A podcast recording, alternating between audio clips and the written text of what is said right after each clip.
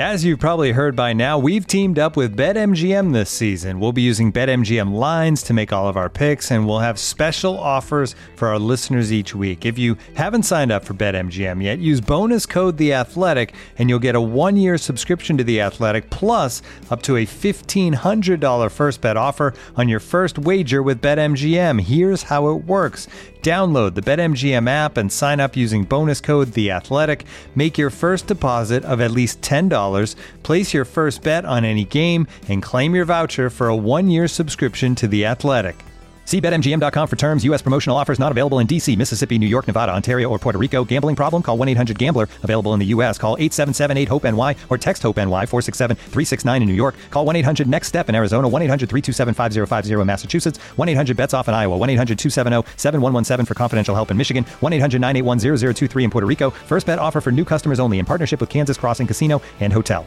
Don't forget, if you haven't signed up for BetMGM yet, use bonus code The Athletic, and you'll get a one-year subscription to The Athletic, plus up to a fifteen hundred dollar first bet offer on your first wager. The Athletic.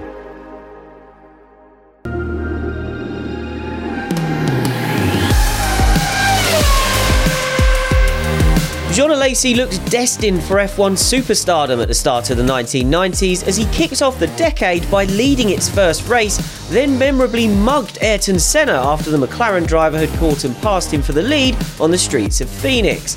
There were more heroics on track during that year and another street circuit podium in Monaco, but ultimately Alesi's first season F1 became more memorable for what was going on behind the scenes and his famous contract saga that eventually resulted in him landing a dream move to Ferrari despite having previously signed a contract with Williams.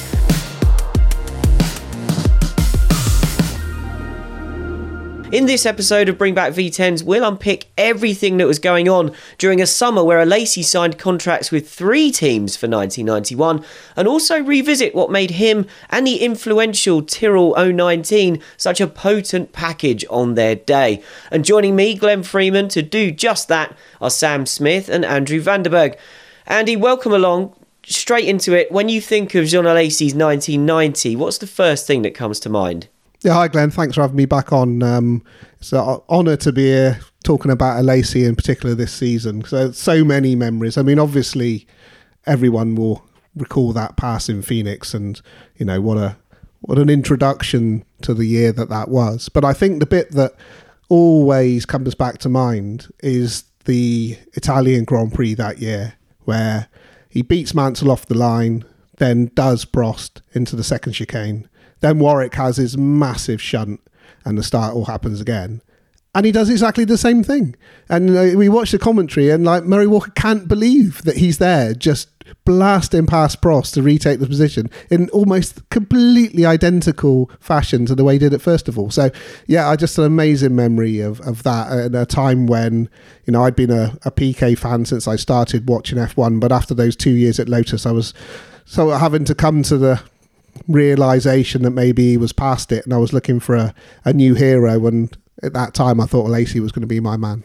I'm glad. Uh, I'm glad we got that Monza mention in because uh, to keep the script for this episode tight enough, so we're not here for two hours, I had to skip Monza. So we, have got a mention in right at the top. Uh, Sam, how about you?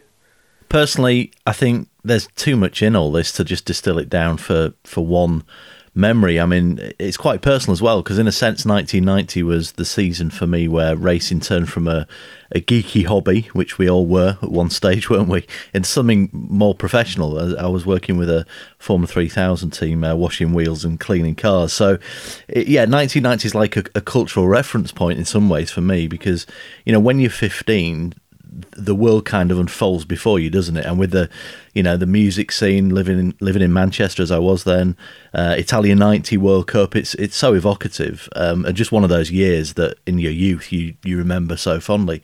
Alesi was very much a part of that for me, um, like a visceral sort of manifestation of growing up, I guess. Um, sorry if that's a bit obtuse, but really that that's the first thing that comes into my mind. It's just that wonderful, scary, technicolor year where Alesi was just this acrobat working with a car that should have been nowhere near the front and occasionally was. Um, the underdog's underdog, I think, is a nice way to encapsulate what I feel about Alesi that season. Yeah, that's brilliant. You know, the, the, the, open the beauty of the opening question is that you can take it wherever you want, and uh, the more variety, the better. Obviously, now we put the opening question out to our audience as well on Twitter. Once again, over uh, over a hundred replies to this. Thank you to everyone who gets involved. It's brilliant seeing the the variety we get. Obviously, with Alesi 1990, there's some similar ones that kept coming up. We'll do those at the end, uh, but let's crack into it. Greg Anchors said the pleasure of seeing Tyrrell competing at the front. Thought that was quite a nice one. Uh, there was a theme here that we'll pick up on. Matt Knopp said the sheer potential he had, but the missed opportunities that would define his career. Gavin O'Leary said fast and erratic, arguably the best driver in the first quarter of the season, then mistake after mistake. Uh, Ethan Davis said a clearly talented young driver, either looking like prime Jim Clark or shockingly average, no in between. Paul Lucas said the points he threw away matched those he gained, and Stephen Gates summed this whole section up uh, as a pointer to his whole mercurial career. Uh, Jo and Paul Fernley gave a shout out to Jean Claude Migeot for the high nosed Tyrrell that became so pioneering. Sean McMorrow uh, is with Andy and chose nailing Prost's Ferrari twice at Monza. Our Jeff says the Williams Ferrari contract fiasco. We'll spend plenty of time getting into that. But we'll finish with the, the most popular choices. So many of you of course, chose Alesi's race leading performance and battle with Ayrton Senna in Phoenix, or as a couple of you said, Detroit, but that's okay, it was more than 30 years ago. Um, among those of you who chose Phoenix were Gavin Richardson, Robert Bonser, Clay Halford, Rob Young, Paul William Gibson, Jim Cooper, and Cameron Evans. And there were some shouts for Monaco, where Alesi split the McLarens to finish second again. So thanks to Ben Milden, Sim Racing Sam, Robert Wilmot, and Hesketh Motorcycles. Of course, we love hearing from those of you who send us questions for the end of the series as well. So make sure you ask us anything you'd like about F1's V10 era from 1989 to 2005 by using the hashtag BringBackV10s on Twitter or email BringBackV10s at the-race.com. Check out shop.the-race.com if you'd like to get your hands on some of our Bring Back V10s merchandise. And thank you to everyone who sends pictures of the clothing or other items we have over there that, that carries our branding. And thanks, thanks for buying them over the Christmas period and into January as well. And of course, if you'd like to get early access to new episodes of the show and listen ad free, then check out the Race Members Club to take a look at the other benefits you can get from the race by joining up. And then to sign up, head to the-race.com forward slash members club. Now, in F1 circles, the 1990s began with much being expected of Alesi, who had just eight starts to his name by this point, but he'd made an impact during his part season in 1989. And in Autosport magazine, Nigel Roebuck described Alesi as a young driver who should be central to the new decade. Alesi was being talked up by his bosses as well. Ken Tyrrell said he had a certain arrogance about him, but in a good way because he has confidence in himself. And Ken praised Alesi's ability to be on the pace straight away when he leaves the pits, rather than needing four or five laps to settle in. Tyrrell technical chief Harvey Postlethwaite said Alesi had the killer instinct and was aggressive without being silly. He also said Alesi had no obvious failings and was already showing unbelievable consistency in races. In a later interview during pre season, Ken Tyrrell went even further, saying the team's fortunes would depend a lot on how Alesi dealt with being so inexperienced. But Ken added, if he continues at the rate that he has already improved, then I can see him at the end of the year being probably second only to Senna.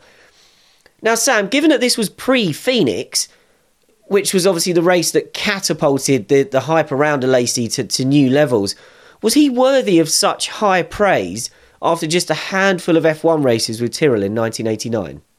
Well, to bastardise a great public enemy track of the era, do believe the hype, and I think that's what I was feeling when Alesi was uh, was even from early early on in his career, pre F1. I mean, when you look at his early career, 1988 apart, when he had a very average first season in Formula 3000 with ORECA, he'd, he'd been pretty mercurial. He'd started in Renault 5s, he was Formula 3 champion by uh, by 87, and then in 89 when he went to Eddie Jordan, he'd won the Formula 3000 championship and had that amazing start at Paul Ricard. You know, it, it had all been done with pretty strong fields. Um, he'd had some real, um, some real testing parts of his career already, and I think it's well known that Eddie Jordan kind of smoothed him out a little bit. That that, that Ricard debut and his complete destruction of Jonathan Palmer as well, which shouldn't be forgotten in '89, I think just signalled a special talent. I think if anyone can effectively end a, a, pretty strong driver as Jonathan Palmer was by half a season, then um, you know you've got something special. I think I think in Phoenix in '90 there was still a lot of unknowns about him, particularly his temperament. I vividly, vividly recall actually being at Brands Hatch in '89, August '89 and he was really having a ding dong with his teammate Martin Donnelly at the time, and they were vying for the lead early in that race. And there was a parked car by the pit wall, as they used to be in those days. I mean, you know, unbelievable when there's a, you know, this sweeping right hander and there's a parked car on the track. They just left it there, no yellow flags, nothing. And Alesi defending the lead edged Donnelly's Camel Reynard towards it, and it was absolutely brutal. I mean, he missed it by a, a very fine margin. It would have been an absolute plane crash if Donnelly had have hit uh, that car. But it really gave you an idea of how ruthless this kid was, as well as um, as, as rapid. But in battle, he was utterly ruthless. Um, I think Alesi had already built up this character and this buzz about him.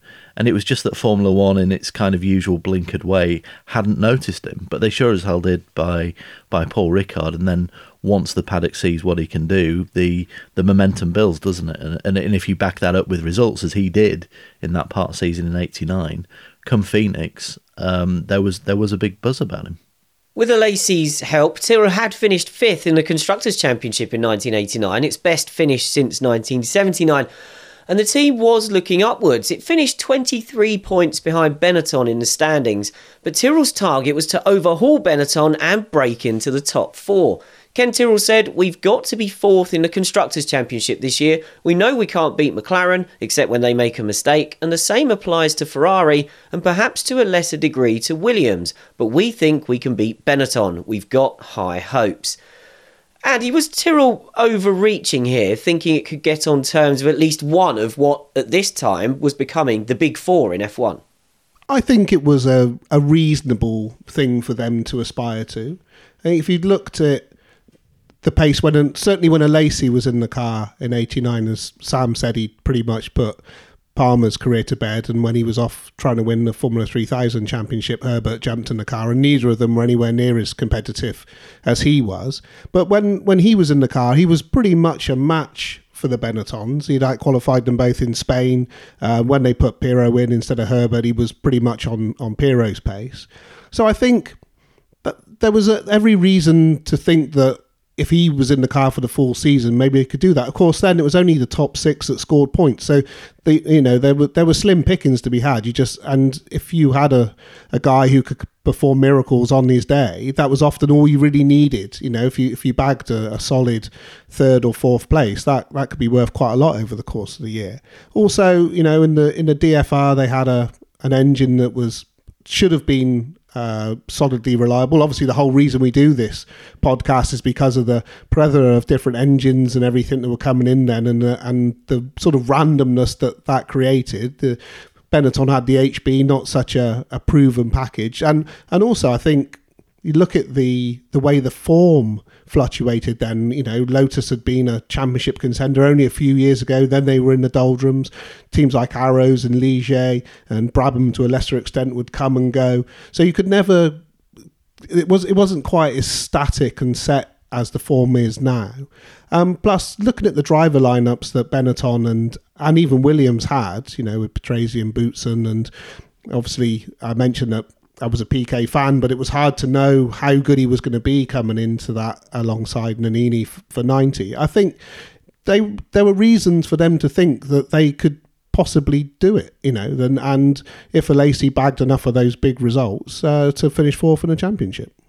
Just days before the start of the season, Tyrrell made a shock switch from Goodyear to Pirelli tyres.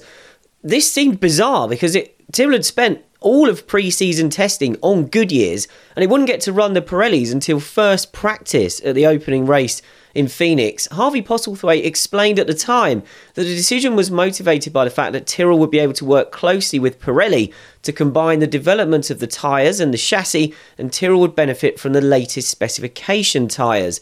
Ahead of this episode, uh, Sam spoke to Alesi's engineer, Nigel Beresford, about various things that went on at Tyrrell during that year, and this is what Nigel told Sam about switching tyre supplier on the eve of the season.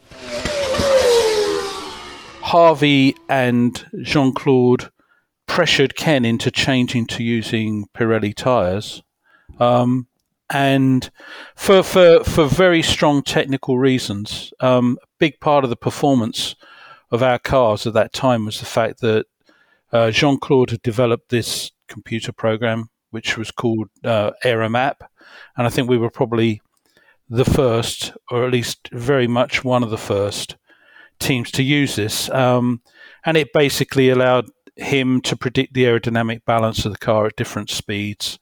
Um, because uh, when, and that's very important because when you were setting up a car in those days, you didn't have, we had no telemetry or data recording devices on that car whatsoever.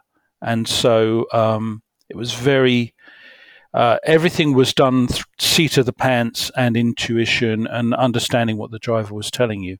So we, uh, Jean Claude and Harvey, um, pushed Ken.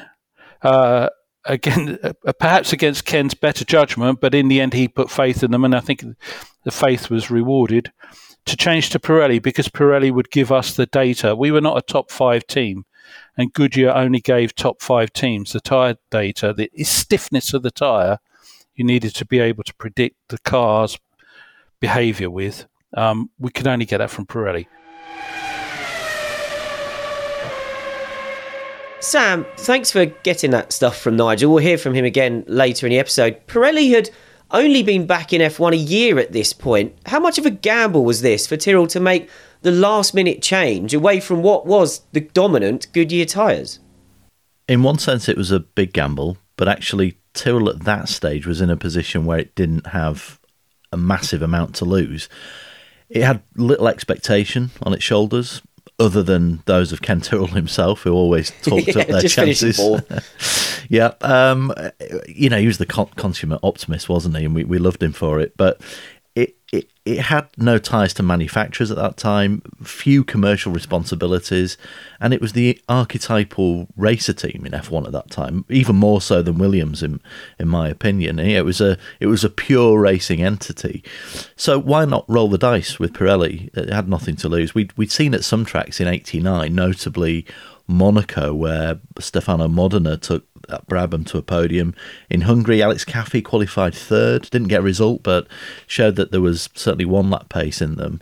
Um, and that I think that provided some confidence to teams that actually Pirelli was a, a worthwhile gamble, um, and it could have an advantage on on some low grip tracks and, and street circuits as we saw in Phoenix. So why not give them a go? Yes, it was a late call. Ideally, they would have done a couple of weeks of testing, but I don't think that was ever going to be a realistic prospect for Tyrrell at that stage. I think Postlethwaite was uh, Harvey Postlethwaite was instrumental in this decision. And, and, remember that his early years in his own career been spent at Hesketh and and also Wolf, which were again underdog teams, not dissimilar to Tyrrell. So he was in a good position to help rationalise these gambles and get the most out of them. And, and, and sure enough, not consistently, but it did pay off for them, uh, certainly at, at Phoenix and Monaco that year. Alesi didn't take much time to get up to speed with the Pirellis as he was fastest in his first session using them on the Friday morning in Phoenix, which is remarkable. He went on to qualify fourth, but that was made him only the third fastest Pirelli driver, as behind pole sitter Gerhard Berger's Goodyear shod McLaren, we had Pierluigi Martini's Minardi second and Andrea De Cesaris' Dallara third on Pirellis. I mean, somewhere Ed Straw is just basking in this grid lineup. Alesi spoke about this race for a special F1 DVD that was released a few years ago called Greatest Races, and all of the content from that DVD has since made its way onto the F1 TV platform.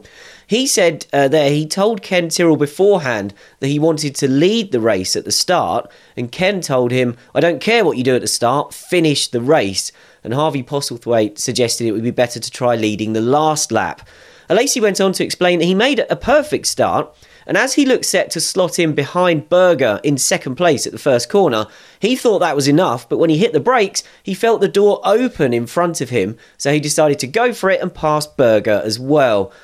So, Andy, Alesi goes from fourth to first in a matter of seconds here at Phoenix, with a, I think, a slightly cautious Senna behind him sniffing around. Uh, did Alesi ace this start, or was Berger, the poleman, way too tentative into turn one? I really enjoyed having to go back and rewatch the uh, opening laps of this. And speaking of Ed, he must have been incredibly excited when you see a, a Eurobrun coming round, having actually qualified for once. Um, well, I, I, I, tweeted about this. I tweeted a screen grab of, of uh, Moreno's Eurobrun in front of Mansell's Ferrari because he qualified in front of him. And uh, I think Ed's response was that I hadn't shouted out that there was a Larrousse in front and behind them on the grid. So that's what he thinks. I mean, that shows how, how good those Pirelli qualifiers were, right? Eurobrun out qualifying a Ferrari. Um, anyway, uh, so Alesi does make a very good start, but Berger actually makes a pretty decent one. It's just he tries to um, cover the entire width of that very wide track all in one go. Literally, he goes from uh, left to right, covering, trying to cover off everybody all at the same time before then sort of taking a very conventional line into the first corner. And he does just leave the door wide open. I, I can imagine Alesi could scarcely believe his luck. I mean, it's not even just the jar; it is fully wide open. I mean, if Senna had wanted to, he could have dived down in there as well. There was enough room for for him to go for it. I mean, probably not wanting to uh, crash into his teammate in the first corner, but uh, it was a weird one. I mean, I I sort of understand it because they would have known from before that the Pirellis maybe didn't have the longevity and they could play a, a long game. But this is Berger's first race at McLaren. He's out qualified Senna, which is something he would hardly ever do again and, and hardly had ever been done before. You think he'd really want to stamp his authority on it, get in there, get that gap, get the guy in between that's a bit of a random unknown, and and really make something of it. So I was, especially as Berger wasn't a particularly timid driver. It's not one of the things you would say when you recall in his career, oh, yeah, but he was really timid. Um, but here he does just roll over. It's remarkable. But it, it did mean that we would have this amazing uh, fight and this effectively unknown kid leading the race, which is what anyone ever really wants in a Grand Prix, isn't it? Well, from there, Alesi charged off into the lead, building a gap of around nine seconds in the early laps. Then once Berger crashed out of second place, a brilliant start to his McLaren career, Senna was released and started to eat into the Tyrrell's advantage. Speaking about his time out in the lead for the F1 Greatest Races segment, Alesi said, I was laughing. I was so happy. I had a V8 engine and the others had a V10 or a V12, so they had more fuel than me and my car was lighter. So during the first part of the race, that was my time. I had to do the maximum. Senna said he was pacing himself in the early laps, wanting to wait for his fuel load to go down and to see how Alesi's Pirelli tyres held up. But he said Alesi was driving very well uh, and described him as aggressive but precise, and Senna knew it was going to be difficult to find a way past.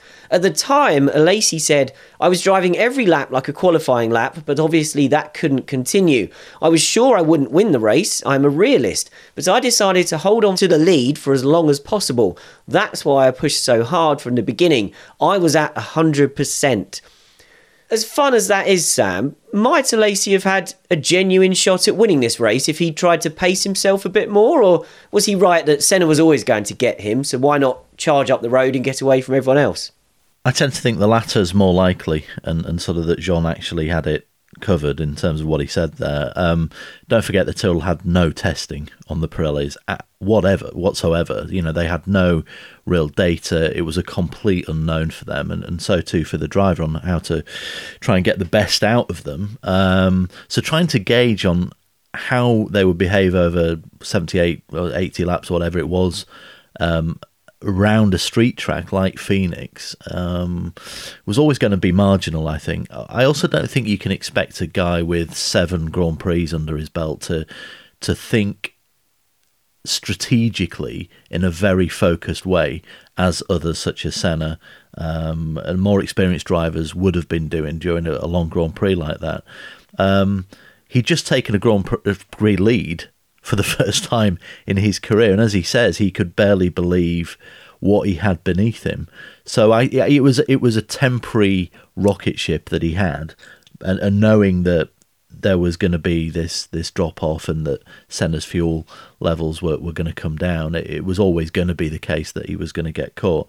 It's it's rare that a driver can pull off leading a Grand Prix in such fashion in at such an early stage of their career. I mean, I can't remember that many uh, in that era that, that, that were able to do that. I mean, Jarno Trulli did it, didn't he, in Austria a few years later, but I don't recall, you know, even in Senna's 84 season, there was no way he was going to. Um, uh, you know, Monaco apart, which had some extraordinary circumstances, there was nowhere, no way he was going to lead a Grand Prix. So it was, it was remarkable, but certainly on race pace that day, Senna, Senna had a clear advantage, and and it, and it told eventually over the course of the, the whole Grand Prix. Senna said he called to Alesi once they got into the back markers, and Alesi said, Slowly, slowly, I saw him coming, and I said, Okay, let's wait for the fight. I had no chance except making a bit of fun of it, and that's what I did. On lap 34, Senna passed Alesi down the inside at the first corner, but as he took the normal racing line into the next bend, Alesi shot straight into the gap Senna had left on the inside to retake the lead. Senna said he didn't expect Alesi to come back at him where the track was so dirty, but he said he took a chance and he did well. Senna said he had to open the door, otherwise they would have crashed, but he called the battle exciting. A lap later, Senna did it again, and this time he well and truly blocked the inside line into, into turn two. It was definitely established world champion telling a uh, new hot shot, you are not doing that again. Uh, but Alesi then kept trying to find a way by in the next few corners, and Senna just about held him off. Senna cruised away to victory after that, and he praised Alesi afterwards, saying he drove a fantastic race. Alesi said he was happy to be second, and it was an honour to fight with Senna, who had been his hero before Alesi made it to F1. Andy, obviously, Alesi goes on to, to finish on the podium, which is incredible. But do, do you think this battle with Senna is a bigger part of Alesi's Phoenix legend than the fact that he led the first 34 laps of this race? Yeah, I think absolutely it is. Uh, but I think it's purely because of who he was fighting with. You know, had it been anyone else, with greatest respect, had it been Berger or Boutsen or Nannini or whatever, I don't think that that would have been the story. The story then would have been that Alesi had led all this time and then they'd gone on to win. But the fact it was Ayrton Senna, you know, established by that point as the fastest driver in F1, but also probably the hardest to pass, the most uncompromising, the wiliest in battle. I mean, a number of times him and Mansell have been pirouetting off around the track over the last three or four seasons was unbelievable.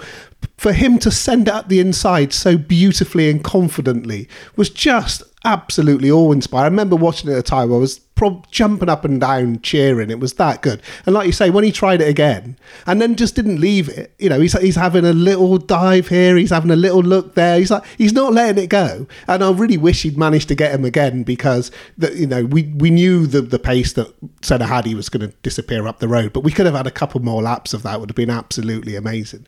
Um, but it is it's one of those things that's just seared in your memory. You know, you can close your, you can picture where the cars are, you can picture how he does it. It's so absolutely iconic. I think with the pictures have to go the words, and I remember James Hunt's fa- fabulous commentary on that whole battle when he said are two things that stood out. He said um, when Alesi did the move, he said, uh, "That's a bit cheeky, isn't it?" And then he comes back and he goes, "Sloppy Senna, sloppy Senna." I mean, just perfect James Hunt, and I, I think it'd be remiss for us not to uh, not to mention that. Yeah, we always love shouting out the commentators here. Such a such a big part of of watching F1, of course, as we all were back then, sat at home on TV. Uh, next time out at Brazil, Alesi narrowly missed out on a point uh, to Nelson Piquet on the final lap, much to uh, Andy's relief. But in the seven week gap between rounds two and three, imagine that today. I don't, I don't. If you had a seven week gap, could you get 24 races in still? Uh, anyway, Tyrrell's. Well, maybe if you did it in January to February. Yeah. Tyrrell's definitive 1990 car, the uh, 019, finally broke cover. And actually, one of our Twitter responses uh, described the uh, uh, described it as a Mandela effect that you imagine Alesi battling Senna in the high nose Tyrrell, but of course he wasn't. He was in the old car. Um, so yeah, as I've mentioned there, this is the famous raised nose design. Postlethwaite said the high nose improves underbody aerodynamics and allows more air to flow under the part of the car where it will produce more suction. Tyrrell said at the time that part of the thinking was that it wanted to try something new in an attempt to get ahead. And Postlethwaite added, if you're in a situation like we are, where you don't have a powerful engine, to find an advantage, one must exploit the chassis to the full and seek out more radical solutions. If we had Ayrton Senna and Honda Power, we'd probably do something different. Well, I'm glad they didn't. I'm, I'm glad they didn't have Senna and Honda and we got this car. During testing, of which there was plenty during that seven week gap, Alesi was right on the pace with the new car, which he said felt more responsive and had better grip, traction, and top speed than the old car. Before we discuss it, let's hear from Nigel Beresford again, as he explained to Sam the other key feature that Tyrrell was using at the time that was helping give it so much performance.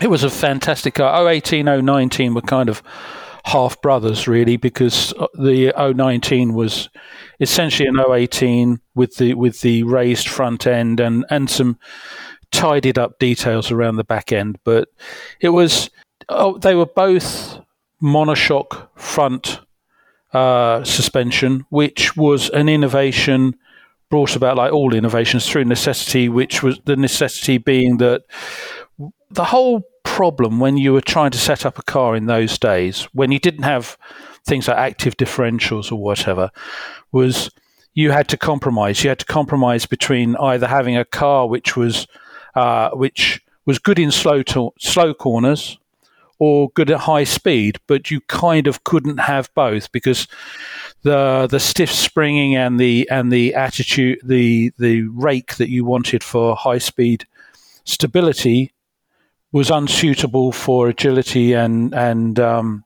the ability to to attack chicanes and that kind of thing at low speed.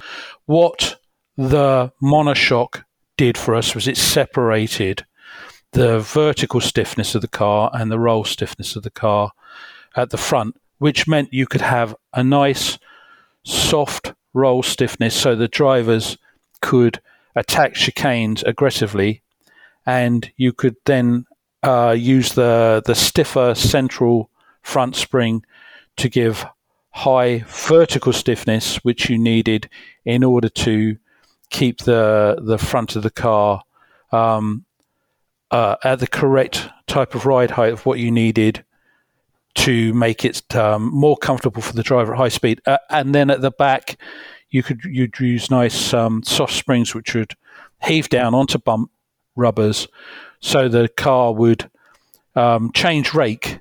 The whole point was that basically you changed rake of the car depending on whether it was at high or low speed. The Aeromat program allowed us to predict that.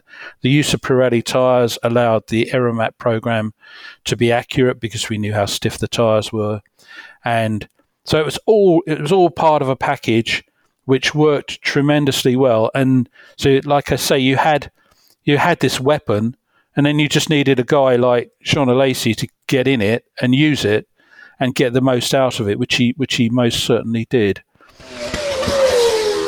Sam, great insight again there from Nigel. But let's focus on the visual bit that you don't have to be an engineer to, to understand at its most basic level anyway. When you saw that nose, did you realise immediately that Tyrrell had set a trend that was going to define F1 car design for, for decades to come?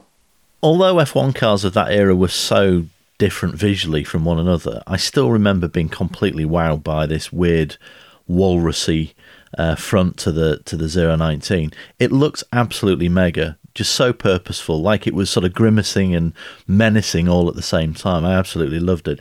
I'm not sure anyone looked at it and thought that Migeot and Postlethwaite had begun a new era of design philosophy, though. I, you know, I'm sure that the likes of Adrian Newey and, and John Barnard analysed it um, forensically, but certainly outside of you know as mere fans, it I don't recall it being the kind of um, de rigueur thing that you had to have. Um, but obviously, you know, we were wrong that, that there was this innovation that was going to going to come to the look of the cars as well as the the practicality of them. I mean, Nigel mentioned the monoshock front suspension there, which sat atop the tub, and it also had some uh, clever springs as well that worked in harmony with it, and um, were on either end of the torsion bar, which really led the way at that time in terms of some innovative um, work from the designers. It was it was all in a package of clever engineering, and they had such strength in depth of engineering talent at Tyrrell, as well as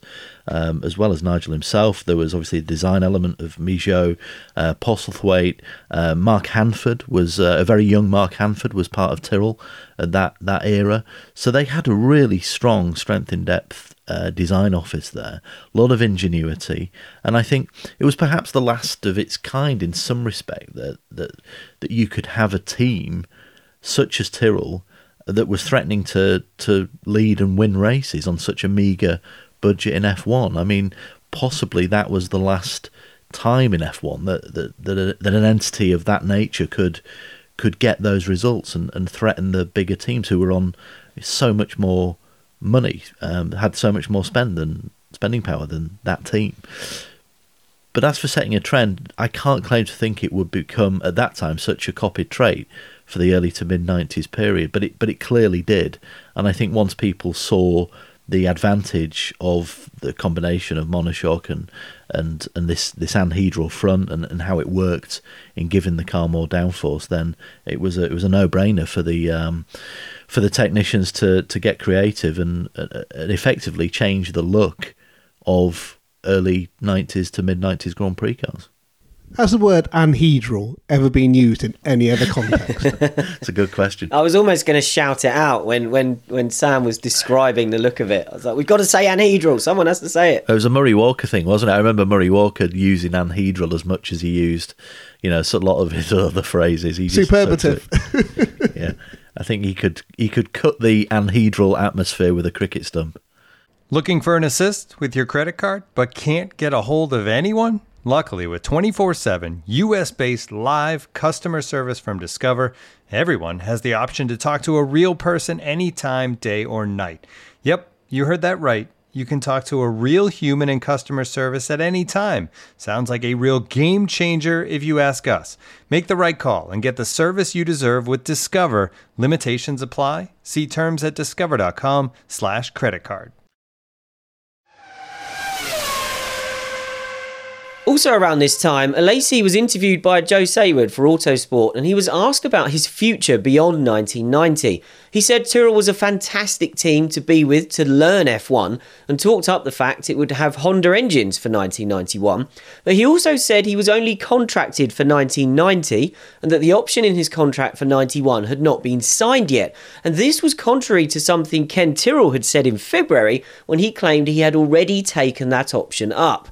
Alesi said it was too early to talk about the possibility of driving for Ferrari, McLaren, or Williams, but he added, If I want to be successful, I have to be with the best team at the right time. Those words uh, will come back to bite him in 1991 and 92. Uh, Andy, as we'll come to later, we know that by this point, Alesi had actually already signed something with Williams. Do you think this interview was his way of making a first sign publicly and perhaps to Tyrrell that his ambitions were already moving beyond scrapping it out, driving for a plucky underdog? Well, I think this is a demonstration of a ambitious young driver that's reveling in being in the form of his career. He's the reigning Formula 3000 champion. He's effectively been the star of probably a quarter of the F1 races he's done to that date. Um, and you don't he wouldn't have to have been a genius to realise at that time his stock was absolutely soaring. And of course, he was right. You know, if he was going to be world champion, um, he needed to get into a race winning car as soon as possible. Um, we we've seen, you know, that you can only be the flavour of the month for so long, and if you don't capitalise on that, and you know, we'll get into what ultimately happened to Alesi further down the line, and you miss the boat, it doesn't always come around again, and you and you can spend your career being oh one of those guys that would have been if only he'd been in the right car at the right time. So, um, I think it would show exactly what I would want to see from a young driver in the position that he was in then. You know, if he was if he wasn't going to bag a big move off the back of what he was doing at Tyrrell at this time, I don't think he was ever going to. Also, in that interview, Alesi had highlighted Monaco, Hungary, and Jerez as the races where he thought Tyrrell could spring more surprises, so all the twisty tracks. And of Monaco, he said he thought he could do better there than he did in Phoenix, and he said if he couldn't win, perhaps this time he could lead 50 laps. As it happened, he didn't lead any because Senna took care of that from lights to flag, but Alesi mugged Prost for second on the opening lap at Mirabeau, and then tried to do the same on uh, a restart after a red flag, which is actually caused by Berger ploughing into Prost after Alesi had passed him. Prost covered it a second time, unlike uh, Monza later in the year. But Alesi was released into second place when the Ferrari broke down, and he held off Berger to the end to claim another street circuit second place. But how much of those results were Alesi's brilliance, and how much was down to Pirelli's tyres? Even Frank Williams, who as we've mentioned, had already signed a contract with Alesi at this point, said publicly in the summer of 1990, you have to ask yourself how much of those amazing performances is chassis or tyres. Alesi's races, Monaco and Phoenix apart, haven't been that competitive. Sam, when Alesi bagged this result on his first F1 start at Monaco, was this further proof that Alesi was the real deal, or do we have to take into account the Pirelli factor? And did that actually make it hard to judge exactly how well Alesi was doing? I tend to go with the fact that Alesi was flattering the Pirellis, honestly. And that's not just because I was a fan of Alesi. I think if you look at the hard evidence, at Monaco, he was 1.4 seconds quicker than the next Pirelli runner, which was Pierluigi Martini in the Minardi. But importantly, he was ahead of a McLaren, a Ferrari, both Williams and both Benettons at Monaco. I mean that that's impressive for his first ever Grand Prix on the on the streets of the Principality, and and actually for it was just the second race of, of this new car as well. So there was still a lot of development that they hoped to get from that that whole package. And but you know, Alesi's talent was so it burned so bright that I think that 1.4 seconds I mentioned, and Pierluigi Martini was the guy who was ahead of him on the grid in Phoenix, and, and Martini was a, a bloody good driver uh, in 98 from sort of 89 to 91 he was at his peak and, and probably was a very underrated um, competitor. And to have that margin on a track like Monaco where talent rules I think actually there is a strong case to say that Alesi was actually flattering the, the Pirelli rubber rather than what what Frank Williams said. So, in my mind, looking at it now, three what three decades on and more, it seems even more fantastic that with a customer Cosworth, Pirelli tyres in a team on whatever percentage you want to guess at in terms of um, difference to the big competitors as a deficit. Alesi was able to finish that Grand Prix less than two seconds behind Ayrton Senna, who who admittedly dominated the race and lost a load of time um, I think with Derek Warwick when he spun at the chicane and he, he basically cruised to the flag. But Alesi was the only driver who took it to, to Senna on that day. Uh, again, he'd done it twice in what now four races. Um, you know, I think I think it's forgotten just how sensational that was, and I don't put much credence to what Frank Williams said, and, and maybe he was, maybe Frank was um, thinking of the long game there maybe Frank was thinking what might be to come with the whole mess of uh, what he signed with Alesi and, and, and how that played out, which obviously we're going to come on to. So I think it's it's a strange way of analysing it, really, because surely the races where he's not a factor, you would say, well, that's because of the Pirellis, rather than the places where you, street tracks, right, famously, where you can transcend the limitations of the package that you have, rather than you know high um, aero circuits where it's almost impossible to go beyond what the, the package of uh, car and tyres have, have, given you. So e- either it's deliberately naive to put people off the scent of what he's trying to do, or yeah, it's a it's a it's a very strange way of looking at it. I think. Yeah, I think you might be onto something with putting people off the scent. Uh, as we mentioned, Alesi had signed some a deal with Williams in the off season. Frank would later declare this was signed on the 2nd of February. Alesi said in an interview with Motorsport magazine in 2017 that the deal covered 1991, 92, and 93. and uh, the contract said it would be announced at the French Grand Prix in July. And if it wasn't, the agreement would switch from being a full blown contract to just an option on Williams' side until September. It's a little surprise, I think, hearing that to, to, to hear that Alesi's lawyer told him to get Williams to take that clause out, but Frank said he couldn't because Renault paid the drivers' salaries and Frank hadn't told Renault about signing Alesi yet, but he said February to July would give him enough time to convince them to go for it so it would all be fine. Alesi's lawyer then asked Jean if he trusted Frank, and Alesi said, I have to, he's Frank Williams. So in the end, he signed the deal with all of those terms attached. Andy, before we get into what happened next, and trying to look at this without the benefit of hindsight, which is always difficult, was Alesi silly to sign up to those terms with Williams? Well, they're bizarre terms, aren't they? Um, and yeah, I can understand why you would pose the question, but I, I can see from Alesi's point of view, you know, it's Williams, they're one of the grandee teams in the championship, and you know you've got this opportunity, as I said earlier, flavour of the month. You're gonna you're gonna want to grab that, but i'm sure there must have been someone else around him. He was good friends with Eddie Jordan. He'd obviously won three thousand. There must have been someone else that could have advised him that they weren't the right terms for him to sign at the time. Um, I, you know, it's very easy to be dazzled by the bright lights and and the opportunity, and you know, why wouldn't he want to get his uh, bum in that car. But I, I think really that there was there's some big warning signs flashing there, and there ought to have been someone else around him other than his lawyer to, you know, put their arm around him and say, look, this isn't how it ought to be being done.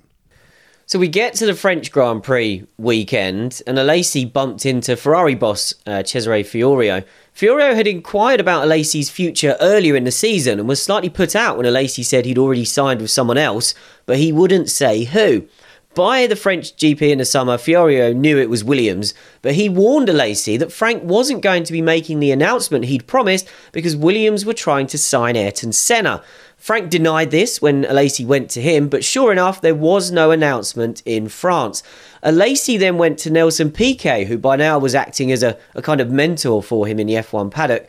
And I think this is what Andy's talking about. If Piquet had been there in February, this might not have happened because when Piquet heard what was going on, he called Alesi an idiot.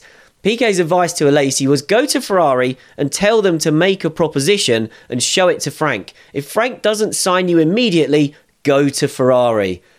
Sam, we were just talking there that Alesi needed someone giving him good advice. Was this good advice from Piquet? Um, Nelson PK's Professional Advice Consultancy Limited. Mm, um, I'm not sure about that one.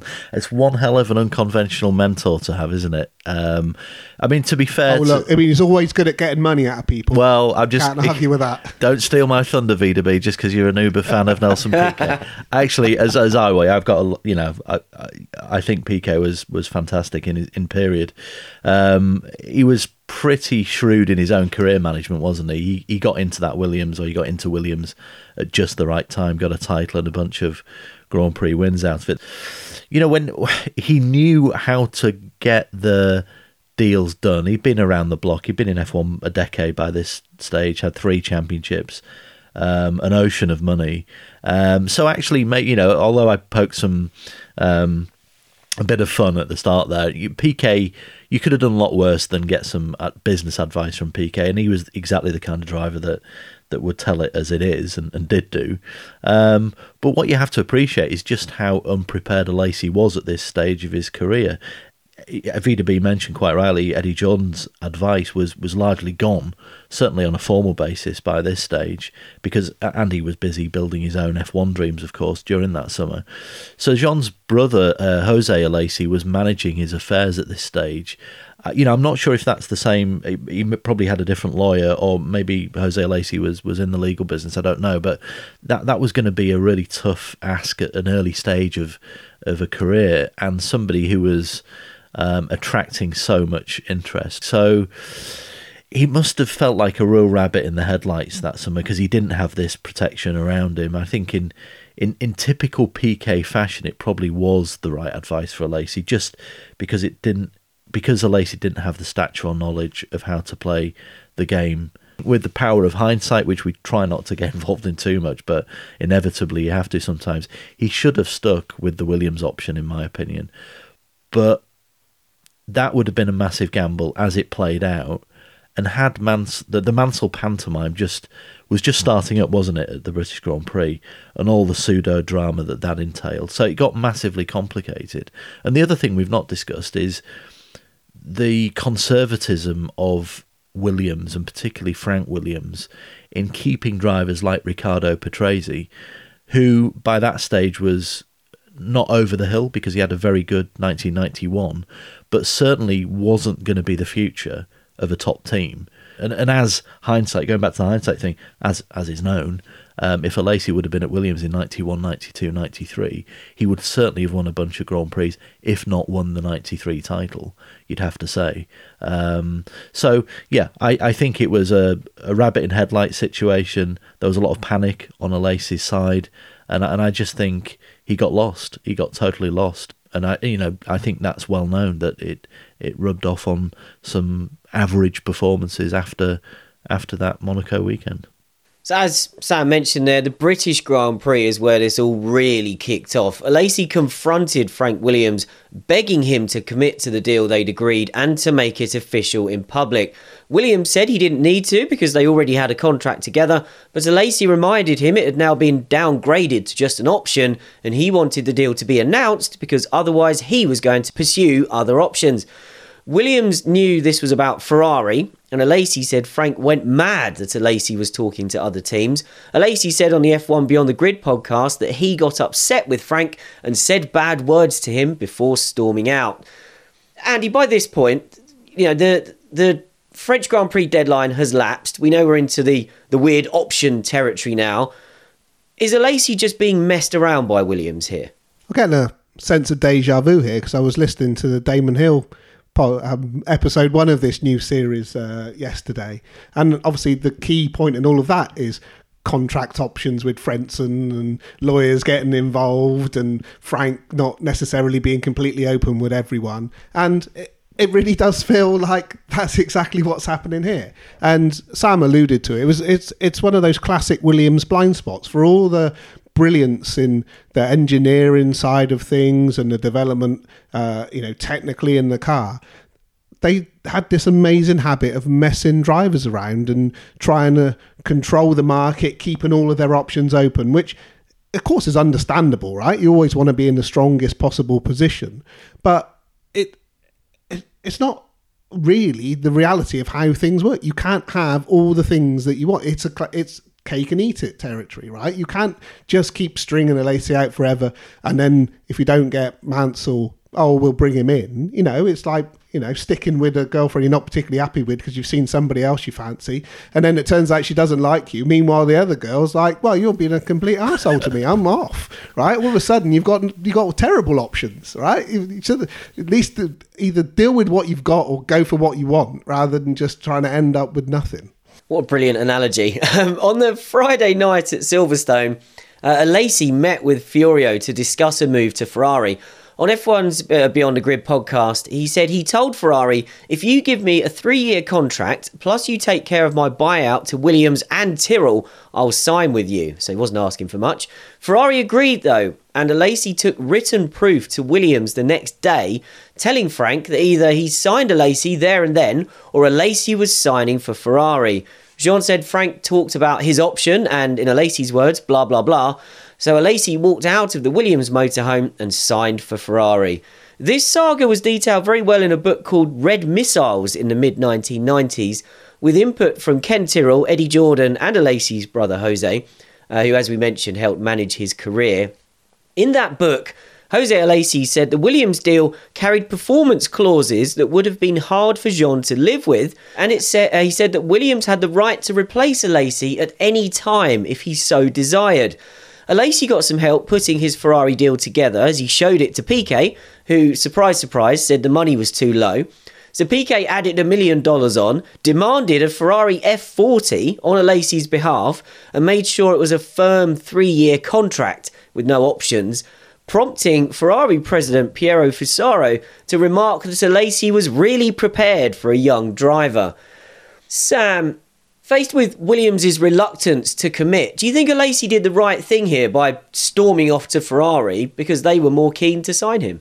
and they were more competitive at that stage in 1990. They were a more competitive proposition, and you have to caveat everything with the emotional reaction too, as the, as the Sicilian parts of his DNA would have would have been buzzing around, and you know any interest from the uh, Scuderia would would have been um, very flattering. So there's the emotional part of it too.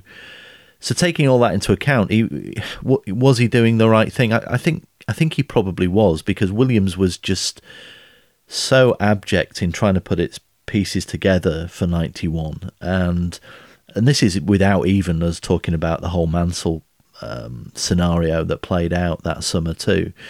But if if if Alesi would have stopped and looked at what was happening with Williams in a bigger picture, you know, there there were a couple of years now into the Renault partnership. They were winning a few Grand Prix with Boutsen and Patrese, a, a perfectly capable duo, but not a top line duo. Adrian Newey had started work in July at um, Didcot, as it was then.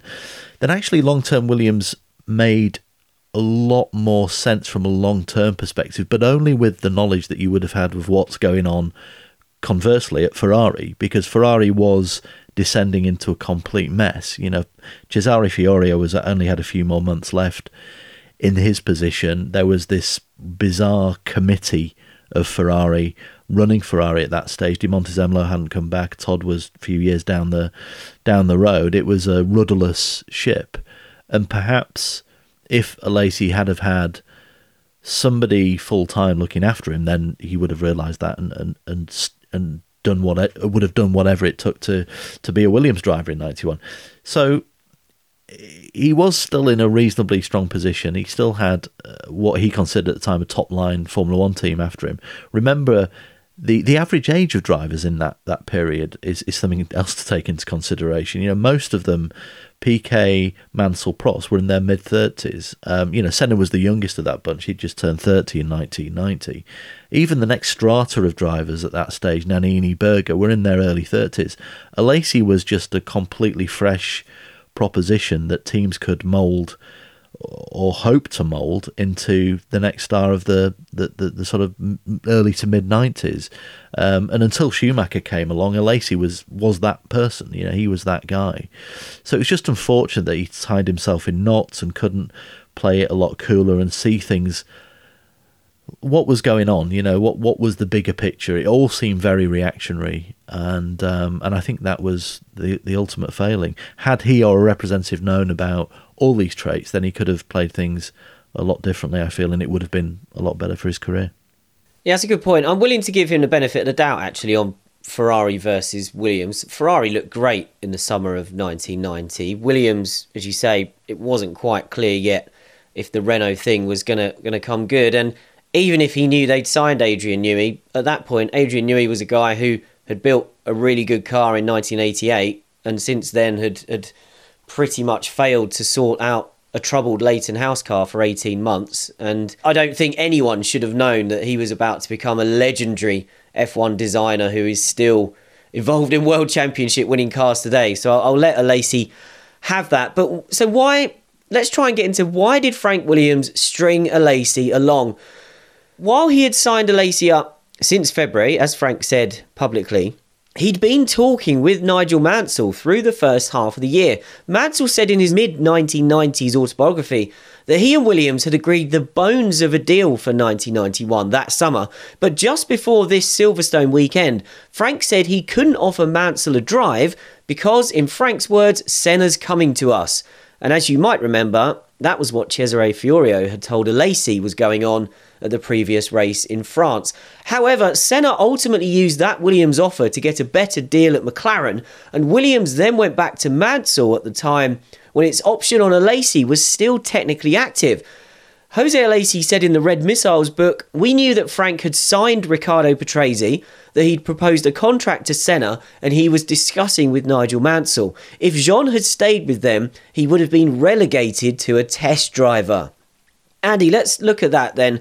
Does the fact that Williams went after Senna and Mansell, despite having signed a contract with Alesi, mean that Alesi was just the backup to, to kind of pick up on your earlier analogy? Well, we know how much uh, Frank had coveted Senna, you know, right from that first time when he tested with them in 83. Um, and clearly there'd been a very strong bond uh, with Mansell through the, the time they were together, although you could never be sure from one race to another whether he was going to announce his retirement in a fit of pique or not. Um, so you have to conclude that Alesi was always a fullback nice to have option. You know, the the fast new kid on the block that, regardless of how many um, bits Piquet was able to add on, was still going to be considerably cheaper than whatever um, Mansell or Senna were uh, asking for. So it does make sense for them to cover to cover their bases if both of those have fallen through. Well, we've got a perfectly good guy here. He's almost certainly as quick, if not quicker, than um, Patrese, uh, and potentially somebody you can build a team around um, for the future. Although, as, as Sam said, they it's not something that they'd really been known for, not really since you know uh, Rosberg uh, came there, and that was only really by default. Uh, they've been uh, chancing their arm with young drivers, um, so it sort of makes sense for them uh, very much on a business level, um, but on a human and emotional level, it's not a particularly nice way to deal with people. Um, but then, when has life and business ever been fair?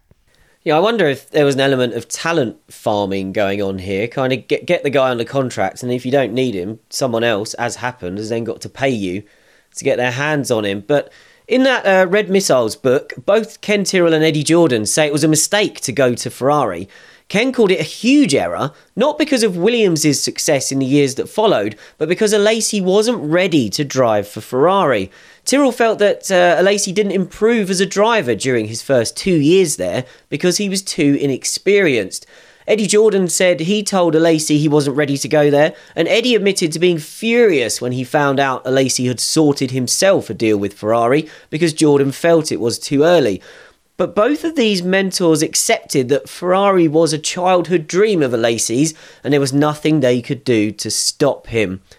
Let's look at that theory about it being too early, Sam. Do you think that was the case? You know, as you described, Ferrari was an absolute cauldron in this era. Was that too much for a driver so inexperienced?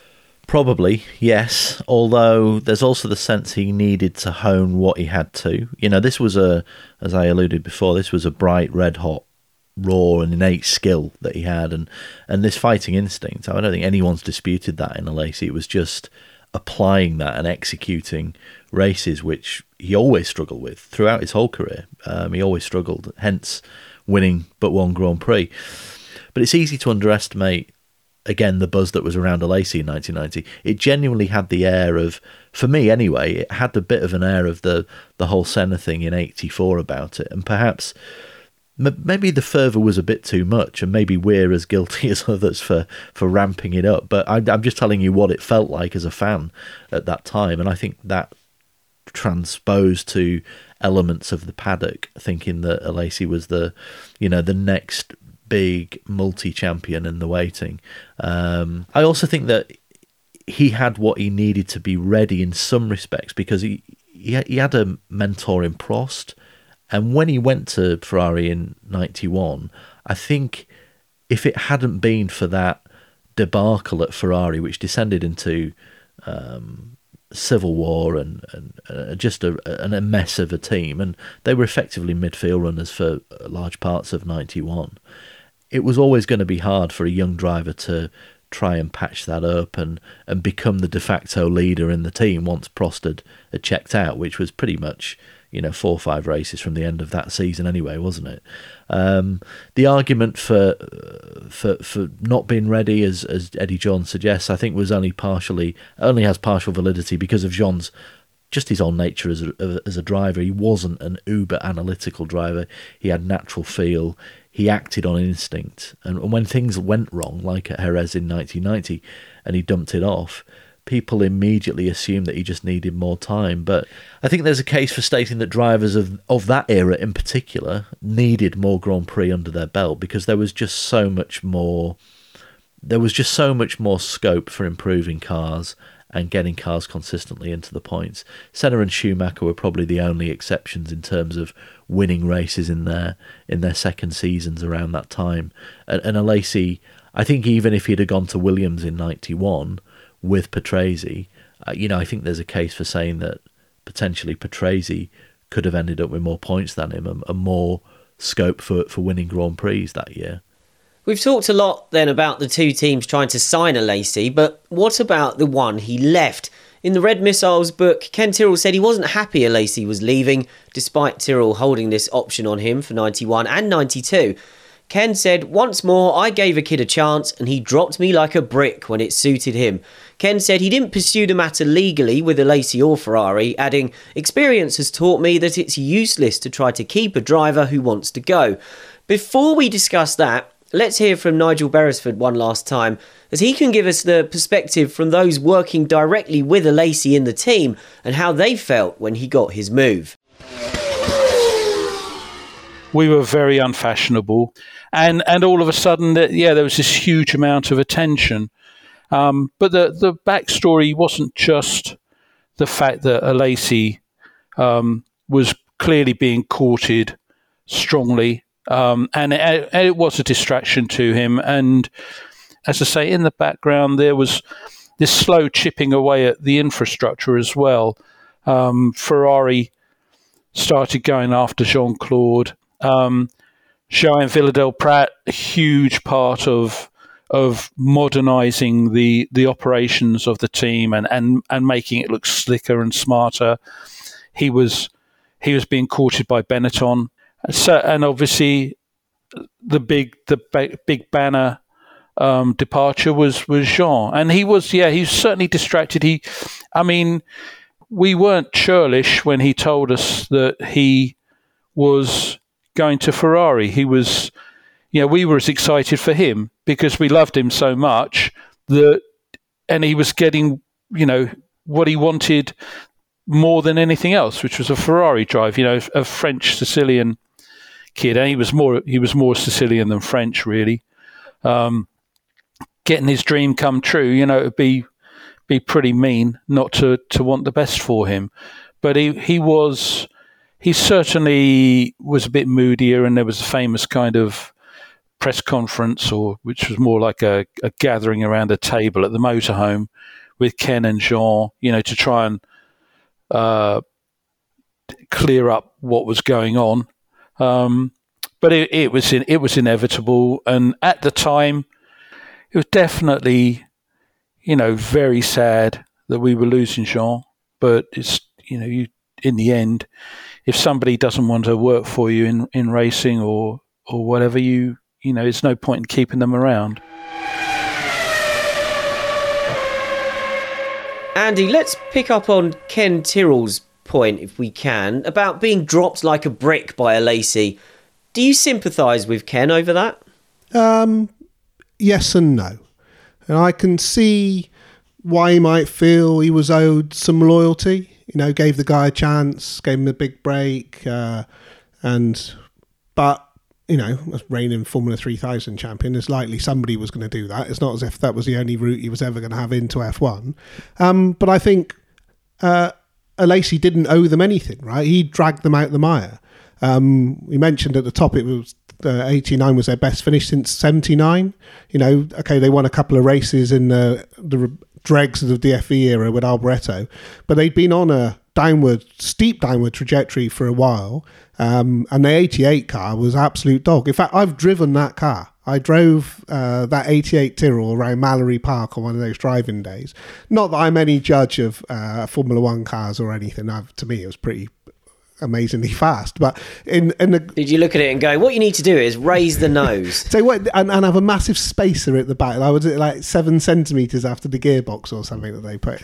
um, Anyway, I think it was a Julian Bailey car. Either way, like they were in the doldrums. They were going nowhere, right? The early part of 89, Alboreto had, had come in and had, had, slightly helped them um, uh, pick up performances, but it's only really when Alesi was in that car that they were then fighting at the front. They become a name again, and on the back of that, you know, they did the Honda deal. They had the Big Braun sponsorship um, in '91, and they became a, a, a much uh, stronger team as a result. But history shows it didn't take them long to revert to the the mean of where they were before. Um, I mean, if he'd stayed around for '91, he probably would have done a little bit better than the Modena did.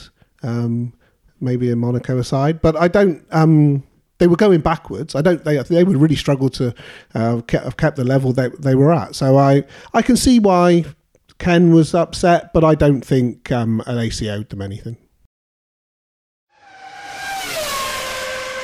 At the very next race, after all that nonsense at Silverstone, where everything was signed but nothing was announced, the media speculation got too much for Alesi. He called a media gathering at Hockenheim where he sat with Ken Tyrrell and pleaded with the media to stop reporting on the rumours about his future. Alesi told the media, I'm going through a very difficult period right now. I'm not used to this kind of thing. I'm having trouble concentrating on my driving, and that's why I've gathered you together to tell you that I haven't decided anything concerning my future. I'd like that you let me finish this season in peace with Tyrrell before we start discussing next year. Alesi said that Tyrrell was helping him deal with the stresses of sorting his future, which, as we know, was already sorted because he'd signed for Ferrari by now. And uh, what I imagine was a rather bemused Ken then told the media that Alesi had asked him not to exercise his option for 1991. Ken said he didn't know where Alesi was going and that he hadn't felt the need to talk to him about it because, as far as I'm concerned, I already had a contract with him. This press conference, if we can call it that, um, went down terribly with the media, who pointed out it was Alesi signing contracts left, right, and centre. So it wasn't really the media's reporting of that that was the cause of all the problems here.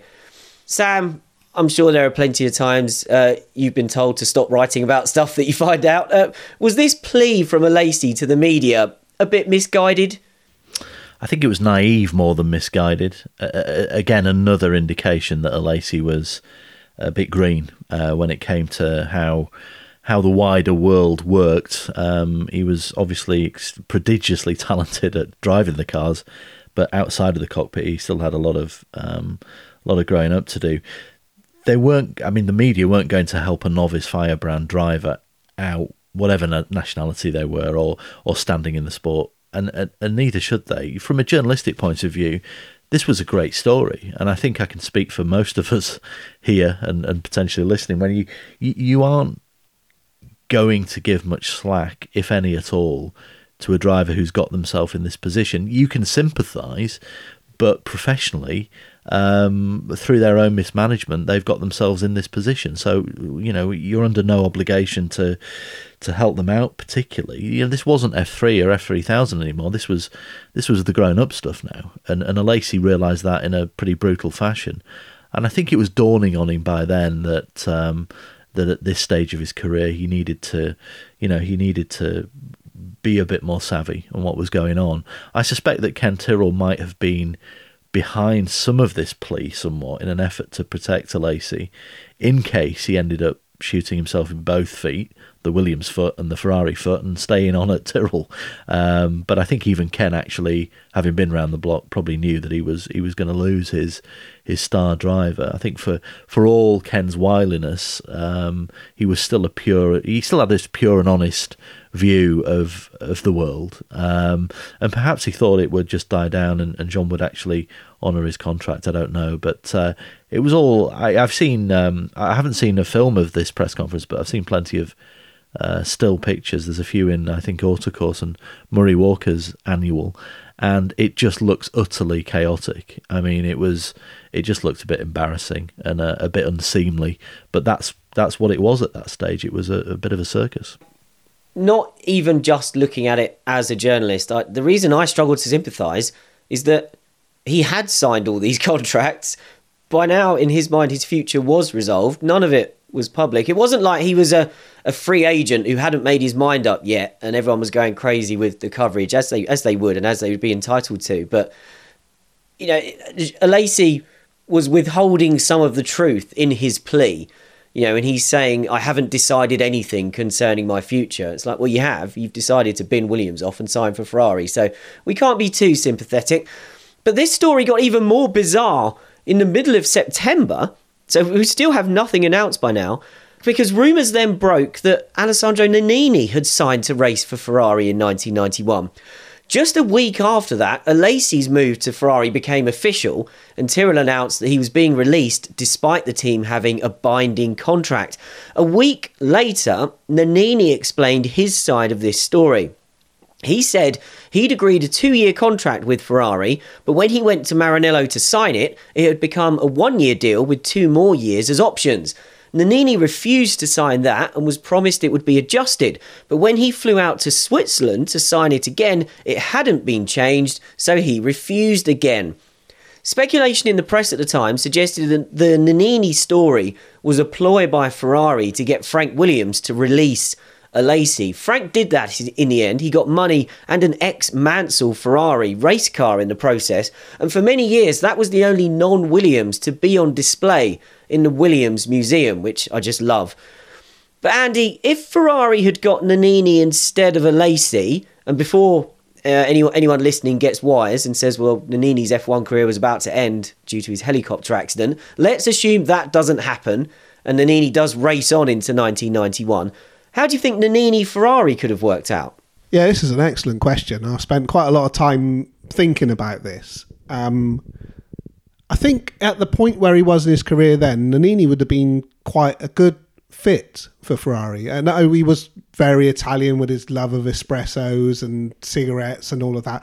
But from what I understand, he was actually quite laid back, wasn't too political, didn't really get involved in any of those sort of shenanigans. And as Sam alluded to a few times, you know, the atmosphere in Ferrari at that time was literally all over the place. So if you could allow that to sort of wash over you, you would have been in a in a very good position. Um, and he and he was definitely quick. You know, in in ninety, he'd had some really strong races. I think Hockenheim, the yeah, he, he drove really well there, and he was seemingly, you know, coming to that sort of apex of his of his talent, and was probably just about deserving of a of a move into a, a, big team if we if we don't you know look a little bit down the line of where Benetton were going to be.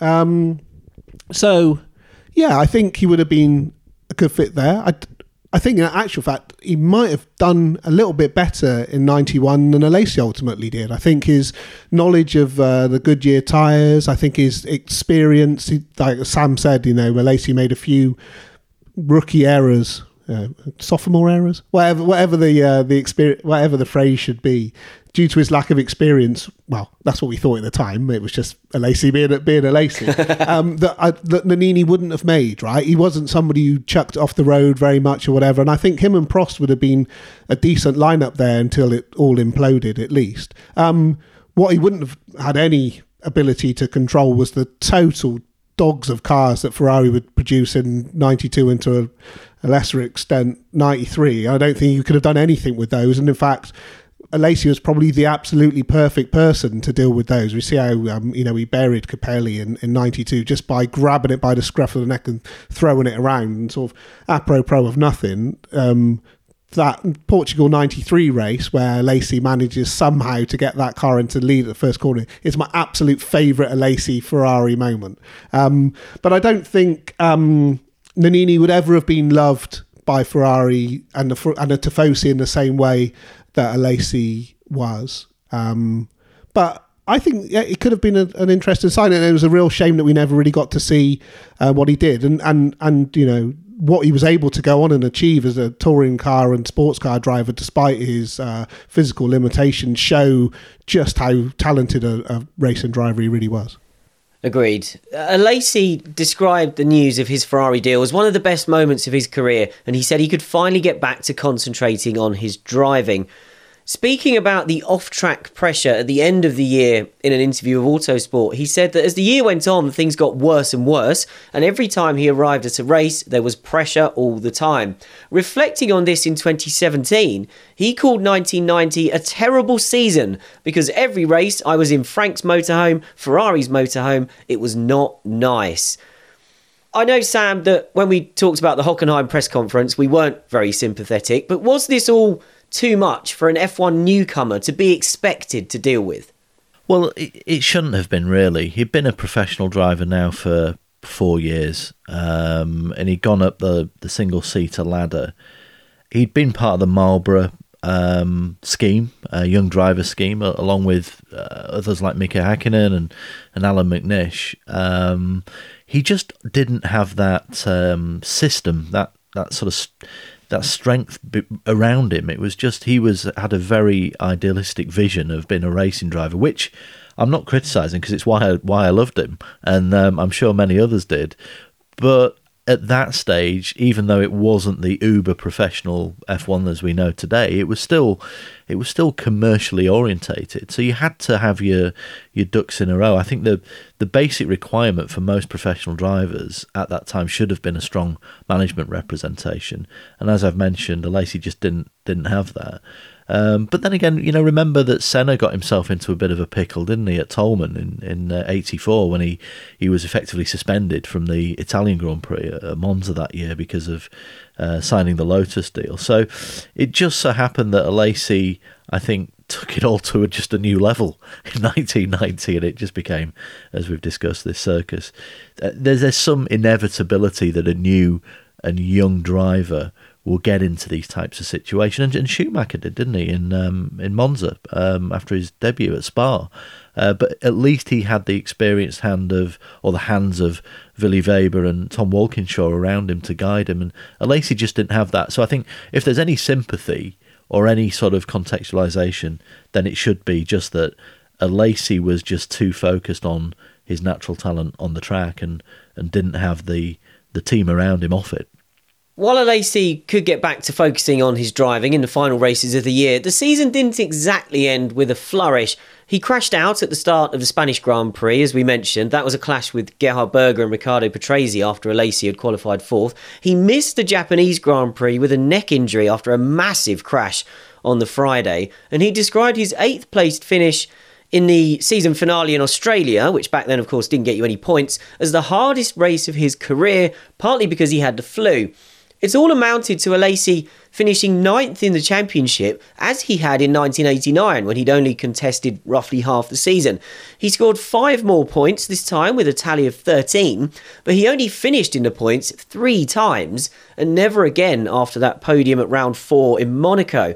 Tyrrell, meanwhile, despite the groundbreaking car design, scored exactly the same number of points as they had in 89, just 16, and they were miles off breaking into the top four teams as they'd hoped to at the start of the year.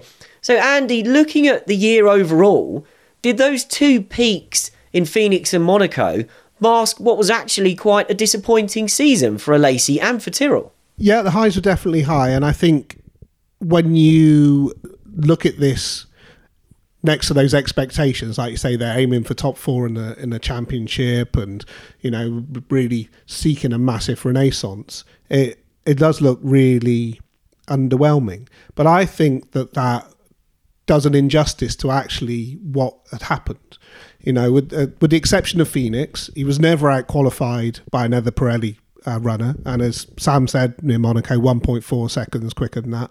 In the races that he finished, uh, he was never beaten by another um, Pirelli shod car, although obviously he's going up against Minardis, Brabhams, and Dallaras. So make of that what you will. But you can only beat what you're up against.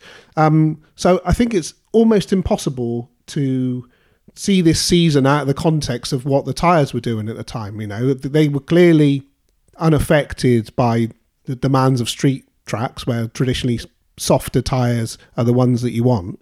But anywhere where longevity uh, and you know proper race worthiness wearing was required, they were they were left wanting. Uh, you know, so you would it always well, I think there are two or three exceptions. You qualify in the top ten, normally somewhere between fourth and seventh, which you know I'd say that's pretty good going in a in a car that's uh, ultimately finishing wherever it does in the championship.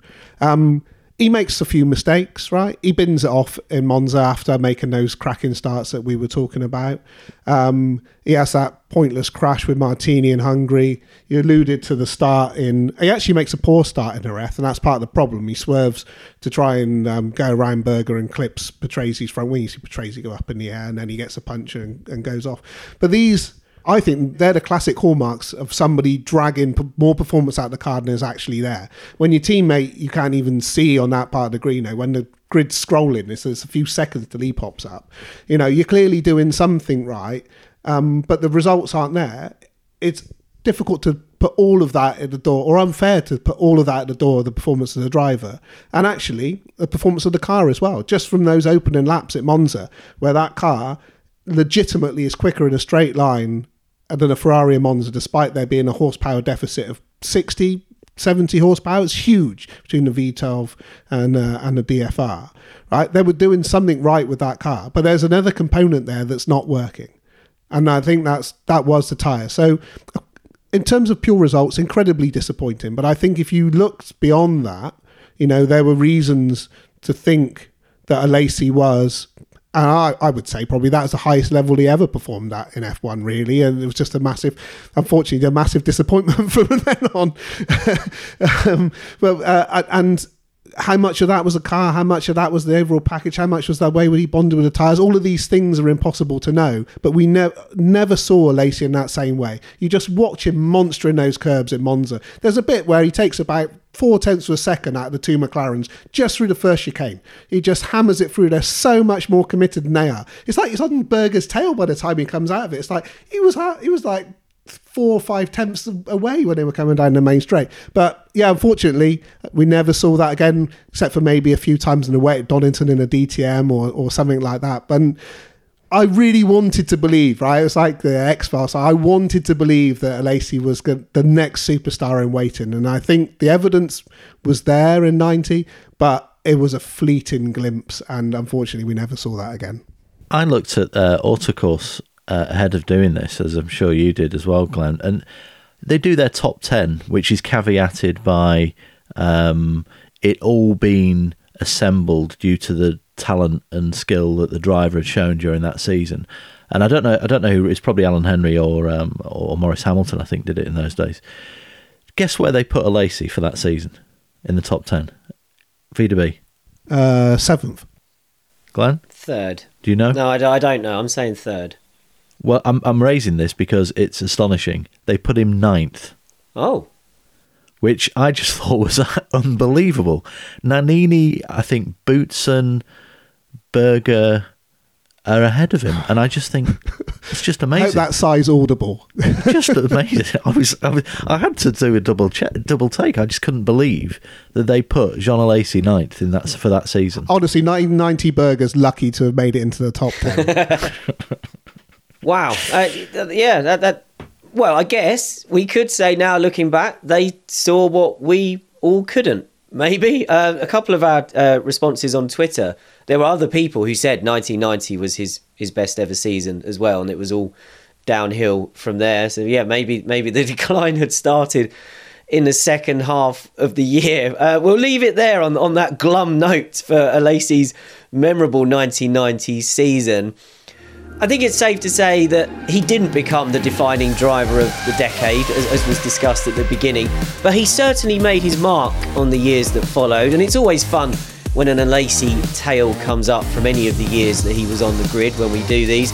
Thanks to Sam and to Andy for helping us pick our way through everything that went on during that season, on and off track.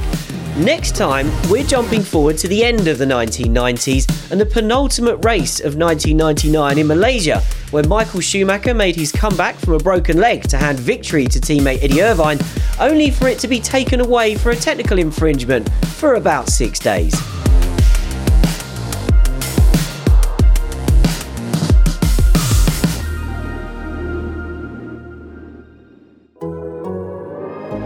The Athletic.